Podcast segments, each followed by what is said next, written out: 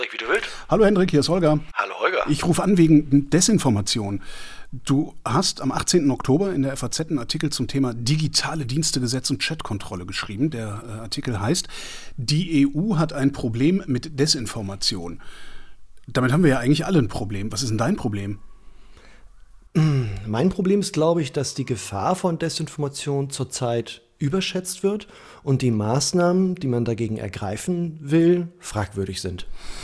Okay, fangen wir Be Begriffsbestimmung. Was ist Desinformation? Ja, da geht's schon mal los. Ich weiß es nicht und die EU weiß es auch nicht. Und die Maßnahme, die ich da besprochen habe, das digitale Dienstegesetz, definiert Desinformation nicht. Gar das ist nicht. schon mal ein Problem. Gar nicht. Also es äh, wird 13 Mal in dieser äh, Verordnung ist es ja, wirkt wie ein Gesetz, deswegen heißt es bei uns digitale Dienstegesetz wird 13 Mal erwähnt, aber es wird nicht gesagt, worum es geht. Es wird nur gesagt, dass es Informationen sein können, die in die Irre führen oder die den Diskurs schädigen. Es wird also so ein bisschen drumherum schlawenzelt, aber eine Definition liefert dieses Gesetz nicht. Okay, ist aber auch schwierig, würde ich jetzt mal denken, ne? weil wenn du es einmal fest definierst und sagst, also, also man, man, darf nur Sachen äh, berichten oder Sachen äh, verbreiten, die wahr sind, äh, kommt der Wissenschaftler um die Ecke und sagt, naja, Moment mal, das ist ja immer Work in Progress hier. Ähm, Total. Es ist ja auch sehr auch absurd. Also bislang ja. hat es ja nie eine Wahrheitspflicht gegeben. Ich betone auch immer wieder ganz gerne, man darf lügen, dass es nur so kracht.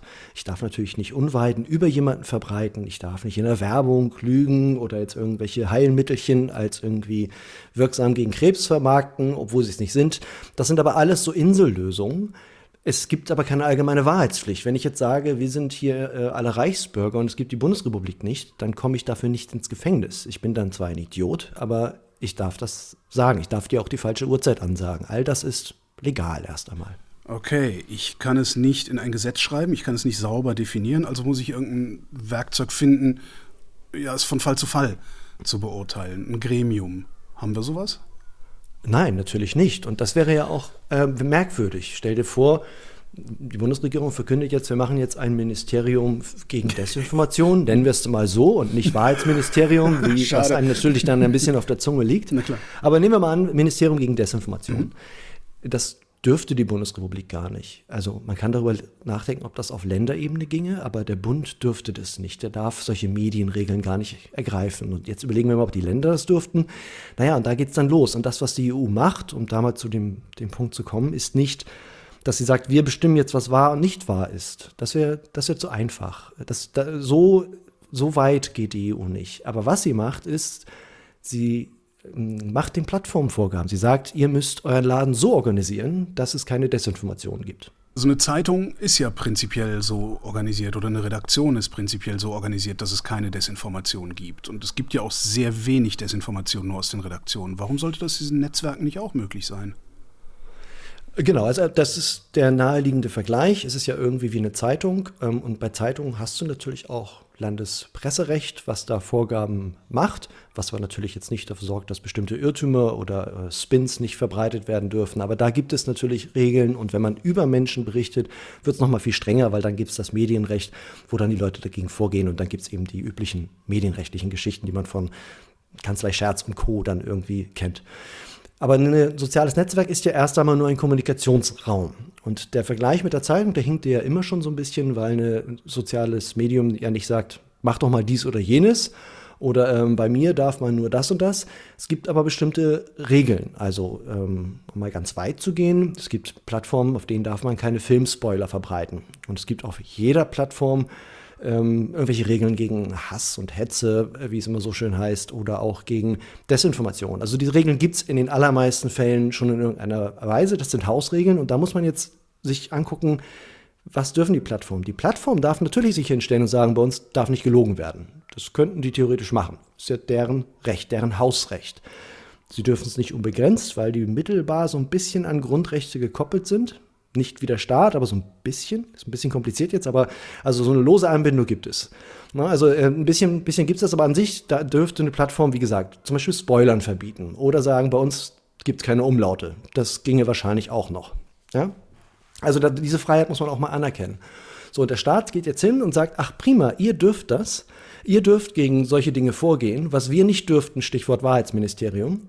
Dann macht ihr das doch bitte für uns. Das ist so der, jetzt wirklich in ganz groben Worten erklärt, der Mechanismus dieses digitale Dienstegesetzes. Der Staat sagt, wir dürfen hier keine äh, Wahrheitsministerien aufsetzen, aber ihr und vor allen Dingen in Krisenzeiten, ihr müsst euch, euch darum kümmern, dass die Desinformation wegkommt. Und dann kommen wir wieder zu dem Problem, ja gut, aber was ist denn jetzt Desinformation?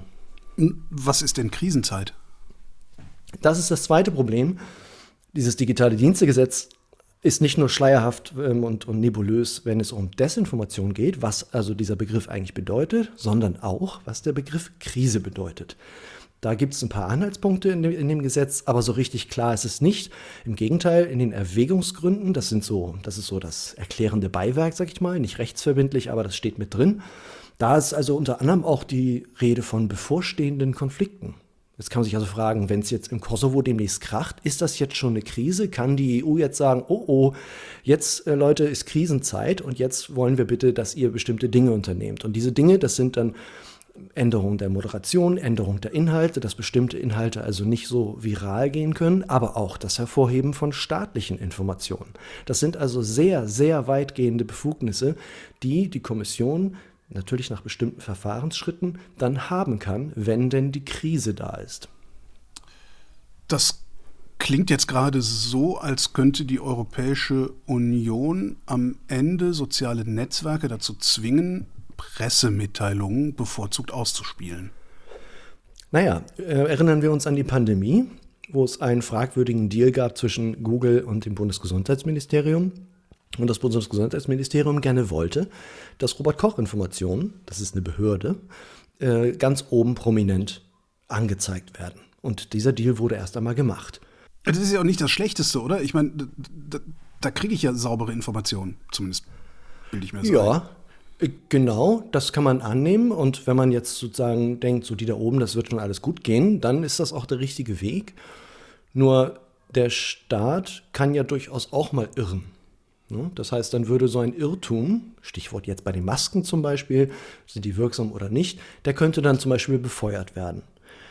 Das ist die grundsätzliche Gefahr, die da, da, da drin besteht. Und dann ist auch die Frage, wo endet es denn? Also wenn jetzt zum Beispiel Israel äh, dort die Lage eskaliert oder ist ja eskaliert, äh, wenn dort jetzt bestimmte Informationen in Umlauf gebracht werden, wie zum Beispiel, was ist ich, das Beispiel, was ich gebracht hatte, war ja diese, diese furchtbare Nachricht, dass ähm, Babys geköpft wurden.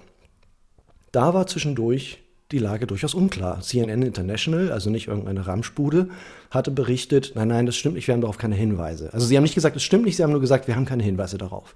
Kurz darauf war die Jerusalem Post draußen und es kursierte auch entsprechendes Bildmaterial, das sagte, ähm, doch, doch, wir haben hier Fotos, wir können das bestätigen und ähm, ja, ist alles sehr schlimm. Jetzt gab es wieder eine, eine Nachricht, dass also ein, ein KI-Portal angeblich gesagt hätte, dieses Bild sei KI generiert, fälschlich. Also wir haben eine sehr, sehr unsichere Lage. So, ist das jetzt auch, fällt das auch unter Desinformation und wird dann ein, eine offizielle Mitteilung, eine, eine offizielle Einschätzung von Frau von der Leyen oder von Olaf Scholz jetzt irgendwie bevorzugt? Sollte man das tun oder sollte man das nicht tun? Ich weiß es nicht, aber ich weiß, dass da keine konkreten Grenzen in diesem Digitaldienstegesetz drin sind. Es sind natürlich schon Grenzen oder Andockungen da, dass jetzt die Meinungsfreiheit nicht eingeschränkt werden darf. Aber andererseits betrachtet die EU Desinformation selbst als Einschränkung der Meinungsfreiheit. Das würde man in Deutschland nie im Leben so sehen, aber die EU macht das. Das heißt, wenn man also das als, als Grundrechtseinschränkung sieht, dann kann man ja auch gut argumentieren, dass man was dagegen tun kann, weil man schützt dadurch ja Grundrechte. Das sorgt bei mir tatsächlich für Unbehagen, ja ich verstehe das noch nicht so richtig. Die, die EU sagt, wenn ich mich jetzt hinstelle und sage, wenn ich, ich könne bei hinreichender Konzentration schweben, würde die EU das als Einschränkung der Meinungsfreiheit definieren? Weil es Quark ist?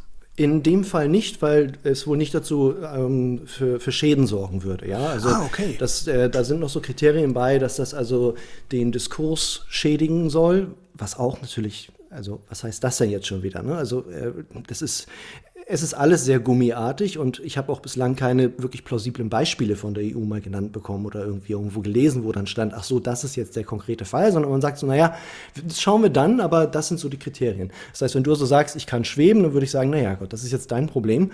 Wenn du aber jetzt zum Beispiel sagst, ähm, Juden sind alle Brunnenvergifter, das liegt in den Genen. Oder sagen wir, der Glaube schreibt das vor, um einen großen Philosophen unserer Zeit sinngemäß angleichend zu zitieren. Dann würde ich ja sagen, naja, das ist jetzt aber schon sehr gefährlich und das kann natürlich dafür sorgen, dass äh, Menschen übergriffig werden. Das muss weg. So, und was ist jetzt dann, wenn man sagt, Israel hat, ich weiß nicht was, ähm, irgendwas bombardiert, was es nicht soll? Auch da gibt es jetzt ja gerade, wo wir sprechen, das Krankenhaus, ja. her, das Krankenhaus. Wir haben gesehen, dass Frau von der Leyen plötzlich von einem Strike Against spricht, was äh, als Militärschlag gegen gewertet werden kann. Und es ist aber im Moment weist alles in die Richtung, dass das ein Irrläufer einer Hamas-Rakete war. Aber gut, das müssen wir ja nicht zu Ende diskutieren. Aber jedenfalls auch da ist eine ganz klare äh, eine, eine, eine, Unklarheit. So, und ist das jetzt dann auch Desinformation? Wird das jetzt auch dazu führen, dass Frau von der Leyen's Tweet dann jetzt äh, hervorgehoben wird? Weil äh, man muss ja sicher gehen, dass jetzt nicht das Falsche äh, irgendwie in, in, der Welt ist. Oder muss man dann sogar politisch das Ganze betrachten und sagen, naja, wir, wir, we stand by Israel. Wir müssen jetzt auf jeden Fall dafür sorgen, dass die Nachricht äh, stabil bleibt, die nicht dazu führt, dass die Gewalt gegen Israelis und gegen Juden eskaliert. Also man kommt schnell vom Hundertsten ins Tausendste und überlegt sich, wie soll so etwas eigentlich ein politischer Apparat entscheiden können?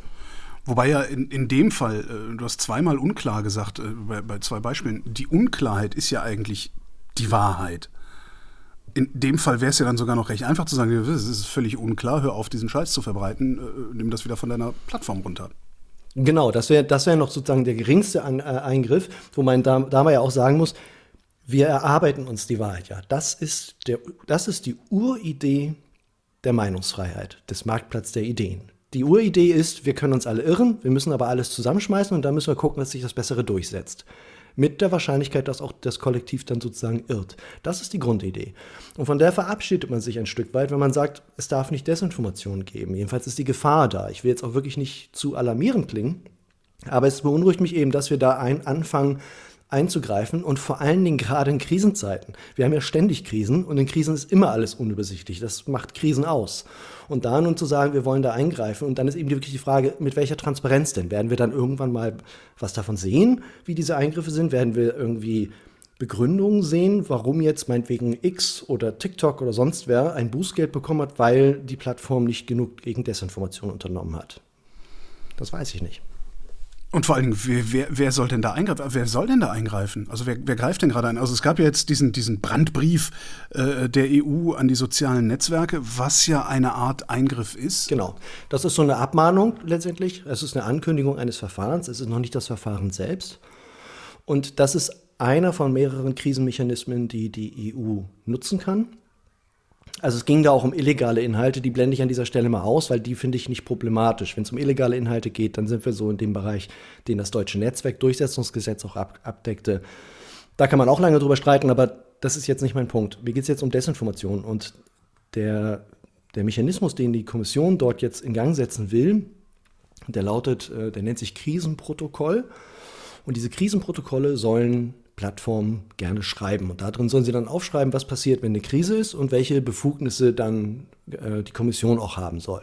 Sprich, man könnte da reinschreiben, ja, also wenn jetzt hier richtig die Hütte brennt, dann ähm, können wir bestimmte verlässliche staatliche Informationen bevorzugt oder prominent oder mit einer Flagge drunter oder ich weiß nicht was darstellen. Das Ganze soll erarbeitet werden von den Plattformen in Zusammenarbeit mit der Kommission oder die Kommission regt das an. Und X hat das wohl offenbar nicht. Jedenfalls hat Breton jetzt geschrieben, ich möchte mal bitte euer Krisenprotokoll sehen. Und dann kann man ja sagen, naja gut, die Plattform muss das ja nicht machen. Es steht ja nicht drin, Plattformen müssen, sondern es wird nur empfohlen.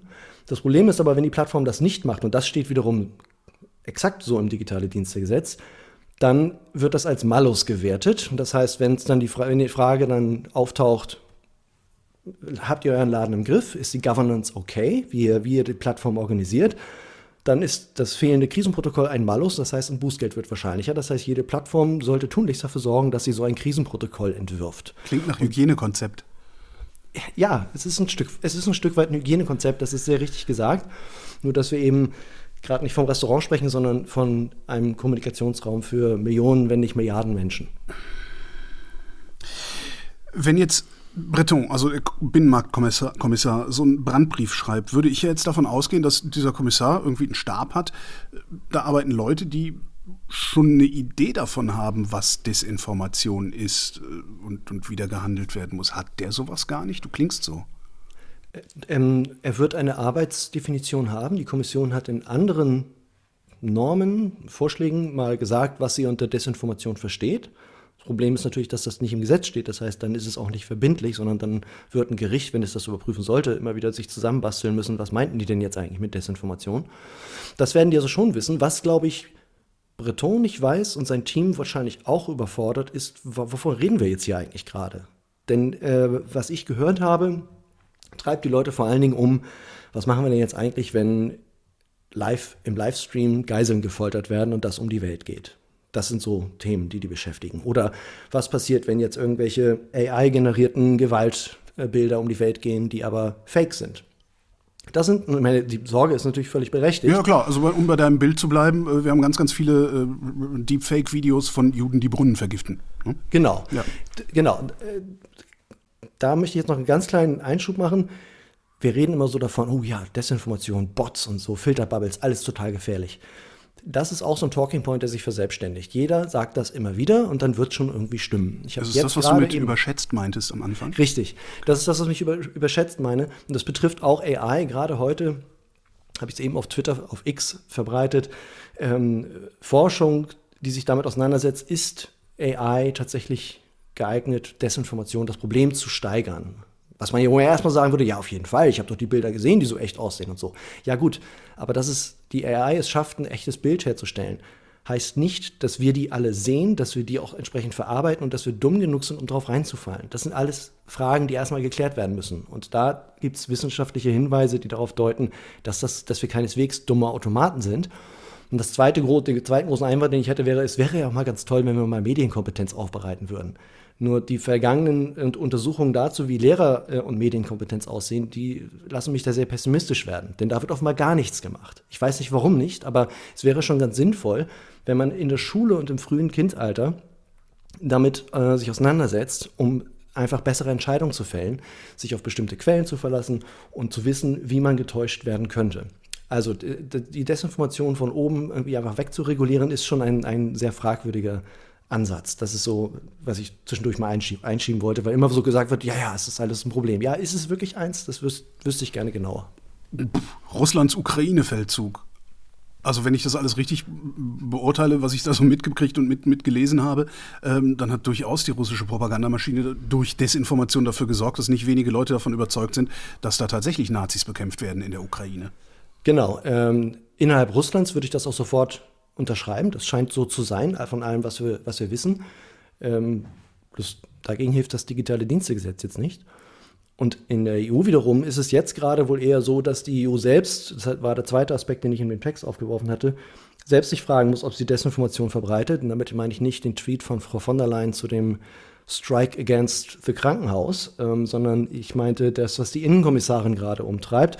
Die hatte ja offenbar äh, per Microtargeting Werbung für die Chatkontrolle geschaltet. Und diese Werbung soll auch noch irreführend sein. Also da sieht man, Desinformation ist vor allen Dingen ein staatliches Problem. Und natürlich gibt es Desinformation aus Russland. Da würde ich überhaupt nicht, äh, gar keine Frage. Bloß die Frage ist doch, ist das etwas, was durch Viralität in sozialen Medien verursacht wird und hier dann zu einem Irrtum führt, der die Demokratie gefährdet. Und das kann man so sehen. Ich halte das auch überhaupt nicht für unplausibel. Bloß ich warne davor, einfach nur nachzuplappern, das wird schon so sein. Das ist dieselbe Sache, wie wir bei den Bots hatten, wo auch immer heißt, ja, ja, die Bots im Internet, schlimm, schlimm. Und dann kam Michael Kreil und hat es auseinandergenommen. Ja. Genau, er und äh, auch andere Forscher haben ja dann mal geguckt, so können wir mal bitte einen einzigen Bot irgendwie sehen? Und ich meine, wir sind ja beide, glaube ich, sehr viel im Internet unterwegs. Ich habe noch kein einziges Mal das Gefühl gehabt, ah, warte mal, das ist doch ein Bot. Ja, also entweder ich werde die ganze Zeit verarscht und wir müssen ganz dringend was gegen Bots tun, oder aber es ist vielleicht nicht ein ganz so großes Problem wie das Bild des Roboters, der jetzt die ganzen Menschen verführt, uns glauben macht. Andererseits, die Trollfarm, die gibt es ja wirklich. Ist Bot vielleicht einfach nur der Begriff, den die Medien sich ausgesucht haben, in dem festen Glauben daran, dass mehr Menschen das verstehen, was sie meinen, als wenn sie Trollfarm schreiben? Äh, ja, ganz bestimmt. Also äh, äh, da, die, die, Begriffe gehen ja rauf und runter und komplett durcheinander. Und das ist dass die Menschen versuchen, sich gegenseitig übers Ohr zu hauen im Internet, um es mal platt auszudrücken. Das ist doch sonnenklar. Daran zweifle ich überhaupt nicht. Bloß, wenn man schon eine Regelung macht, die potenziell tief eingreift in ein Kommunikationsnetzwerk und vor allen Dingen, und das ist vielleicht mein wichtigster Punkt, in einem sehr intransparenten Verfahren, ohne erkennbare Checks and Balances, ohne dass man mal gucken kann, sag mal, was macht ihr da eigentlich? Und wie wollt ihr eigentlich, dass TikTok, Twitter bzw. X wie sollen die ihren Laden denn umorganisieren? Und können wir bitte auch nochmal erfahren, welche staatlichen Informationen da jetzt durchgedrückt werden sollen? Das alles fehlt mir in der Debatte. Mir fehlen einfach die Hinweise darauf, dass es nötig ist. Mir fehlen Hinweise darauf, was da reguliert werden soll und wie. Bislang haben wir nur diese Abmahnung in so autoritärem Sound, der mich übrigens sehr an Heiko Maas erinnert. Ne? Stichwort Facebook, wir müssen jetzt mal reden. Das ist einfach einer Exekutive in einem Rechtsstaat nicht würdig. Sowas machen wir nicht. Wir haben normalerweise nicht Bundesministerien, die irgendwie sich hinstellen und sagen, so übrigens das und das ist die Wahrheit. Was übrigens nicht ganz stimmt. Interessanterweise hat der Bundesdigitalminister auf seiner Instagram-Seite gerade den Bundesländern Fake News vorgeworfen. Da geht es irgendwie um den Streit um die Finanzierung des Deutschland-Tickets. Man merkt also, so ein Politiker, der zuckt auch nicht lange. Ähm, Fake News ist dann das, was irgendwie ihm gerade nicht passt. Und auch wenn das jetzt irgendwie unklar ist und ich auch überhaupt nicht weiß, wer in dem Fall recht hat, aber dieses, dieses Greifen zum höheren Regal, wo man dann einfach mit so einer Erhabenheit sagen kann, oh, das ist, das ist gar nicht strittig, das ist einfach nur Fake News, das ist, finde ich, problematisch. Sag mal, was macht ihr da denn eigentlich, hast du eben gesagt. Das ist ein schönes Stichwort. Die innenpolitische Sprecherin der Grünen hat in einem sozialen Netzwerk geschrieben, nach dem Großangriff der islamistischen Hamas auf Israel brauchen wir dringend ein Verbot von Gewaltvideos in sozialen Netzwerken. Wir werden uns als Bundesregierung für eine entsprechende Regulierung einsetzen, natürlich auch unter Berücksichtigung des Rechts auf freie Meinungsäußerung. Hier ist auch die EU gefordert, Regelungen gegen Hass und Hetze im Netz zu schaffen. Verstehe ich dich richtig, dass sie das eigentlich gar nicht können? Also den Begriff Hass und Hetze finde ich ohnehin immer sehr problematisch, weil weiß auch wieder kein Mensch, was das ist. Ne? Es gibt Hate Speech Definitionen, aber es steht in keinem einzigen Gesetz drin. Das ist, ich darf jemanden hassen. Ähm, ich darf es natürlich nicht im strafrechtlichen Bereich, das sind wir im Bereich von Volksverhetzung, aber das sind ganz enge Kategorien. Das heißt, jetzt mit dem großen Aufwasch einfach zu sagen, ach, wir machen das einfach alles weg. Hm. Das zweite ist, ähm, diese Gewaltbilder irgendwie aus dem Netz zu bannen. Bestimmte Gewaltdarstellungen sind strafrechtlich verboten, gegen andere kann man jugendschutzrechtliche Einwände ähm, erheben. Nur ich frage mich gerade, worauf laufen wir jetzt zu? Ein Politiker hatte jetzt gerade ein schönes, längeres Stück dazu, dass Israel jetzt ja einen Informationskrieg auch ausfechten muss und um die öffentliche Gunst wirbt. Und das tut es ja mit sehr drastischen Bildern. Es gibt also Bilder aus der israelischen Botschaft oder dem israelischen äh, Staatsaccount, ich weiß jetzt nicht, welcher von beiden das war, die verbreiten dann also Bilder, wo man sieht, wie ein Hamas-Terrorist in einen Raum reinballert, in dem lauter blutverschmierte Leichen sind und eine zuckt noch. Das sind die Bilder. Kann man sagen, das ist auch, das wollen wir auch weghaben? Gut, okay, alles klar. Will ich jetzt überhaupt nicht ausdiskutieren, kann man lange machen. Nur was machen wir dann? Wir sind dann dabei, eine vitale, wichtige Kommunikationslinie Israels dicht zu machen. Wie auch immer das jetzt geht. Ob man jetzt sagt, so, da muss jetzt mit dem Digital Services Act gemacht werden. Okay, aber gleichzeitig, gleichzeitig machen wir auch eine vitale Kommunikationslinie des äh, IS zum Beispiel weg, genau. der auch seine Enthauptungsvideos rumgeschickt hat. Exakt, exakt. Ist das nicht genau. vielleicht ein Kollateralschaden im Falle von Israels Kommunikation, den wir hinnehmen müssen? Genau, das kann man, also, ne, wie gesagt, äh, man kann das so alles sehen. Ähm, ich halte das für sehr problematisch. Ich habe immer so eine Faustregel, mehr Kommunikation ist immer besser als weniger Kommunikation. Aber ey, ich meine, die, die, äh, keine Brüste auf Facebook zu sehen, hat uns jetzt auch nicht geschadet, oder? Dass Männer vielleicht und auch Frauen daran Interesse haben könnten, das zu sehen, ist das eine. Äh, das wäre sozusagen die Informationsfreiheit, sich an öffentlichen Informationen auch bedienen zu können. Das andere ist aber dann die Frage, ob das nicht bestimmten Aktivisten, Künstlern, ähm, also da hat es ja nun diverse Streitfälle gegeben, die ich jetzt alle gar nicht mehr präsent habe, aber von feministischen Aktivisten, aber auch von Leuten, die einfach nur ein Albumcover irgendwie gezeigt haben. Also da gibt es lauter Streitfälle. Das ist übrigens auch so ein bisschen die rote Linie. Wann immer der Staat in irgendeiner Weise in den Informationsverkehr eingreift. Egal warum, ob aus Datenschutzgründen, ob aus Meinungsregulierungsgründen, Medienpolitik, was auch immer.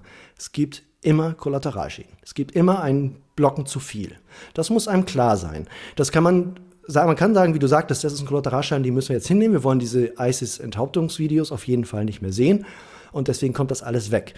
Kann man machen, man muss sich aber darüber im Klaren sein, dass dann auch die israelische Botschaft gesilenced wird. Und wenn man dann eine Staatsausnahme macht, okay, dann darf der Staat weitermachen. Aber irgendwelche Aktivisten, betroffene Juden, die Mutter, die jetzt irgendwie keine Ahnung, äh, ihr ausgebranntes Haus vielleicht zeigt und dann ist eine Leiche zu sehen oder was, das geht dann alles auch nicht mehr. Und das kann man alles gerne machen, bloß ich möchte eben erstens dazu eine Debatte haben, die haben wir nicht gehabt. Das Gesetz ist längst da, es wird jetzt angewandt, das fehlt.